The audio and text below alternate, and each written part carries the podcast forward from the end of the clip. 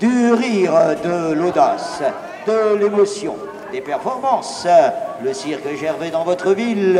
L'été 1960, je venais juste d'avoir 8 ans. Un de mes plus beaux souvenirs, c'est l'arrivée du cirque Kissling à Lancieux, dans ma petite station balnéaire où mon père était garagiste.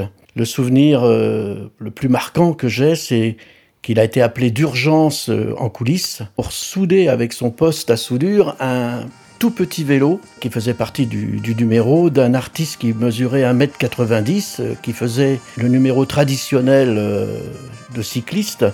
Et quelques minutes avant d'entrer en scène, mon père a sauvé la mise, il a, il a ressoudé le, vélo, il lui a donné un petit coup de peinture blanche pour pas que ça se voit, et le numéro a été sauvé.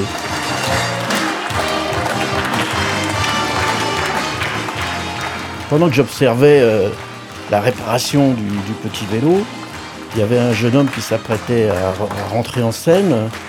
Pour moi, je croyais que c'était un jeune homme, mais en fait, il avait que deux ans de plus que moi. Il était déjà très athlétique et il devait faire un, numéro d'équilibriste. J'ai appris qu'il s'appelait Gervais. Et c'était le fils du directeur, donc de Monsieur Clissing, et à partir de ce moment-là, comme il revenait régulièrement, on, a lié d'amitié.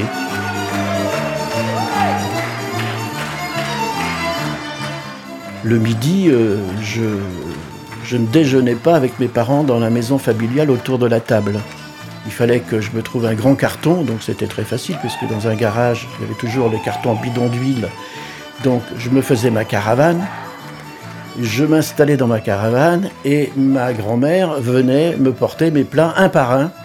Parce que ce jour-là, quand le cirque venait, moi je ne faisais plus partie de ma famille. J'avais une famille d'adoption qui était celle du cirque.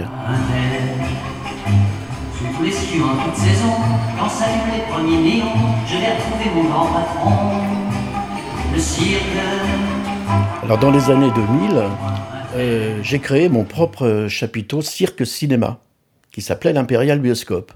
Je me déplaçais avec mes 339 tonnes euh, de ville en ville à travers les festivals de cinéma. Et lorsque je suis arrivé au festival romantique de Cabourg, euh, j'ai retrouvé Gervais qui lui avait planté son chapiteau à, l'entrée de la ville.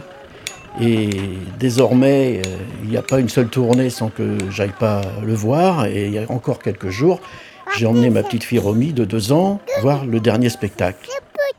Il est propriétaire, fondateur du cirque qui porte son prénom, Monsieur Gervais Clissing.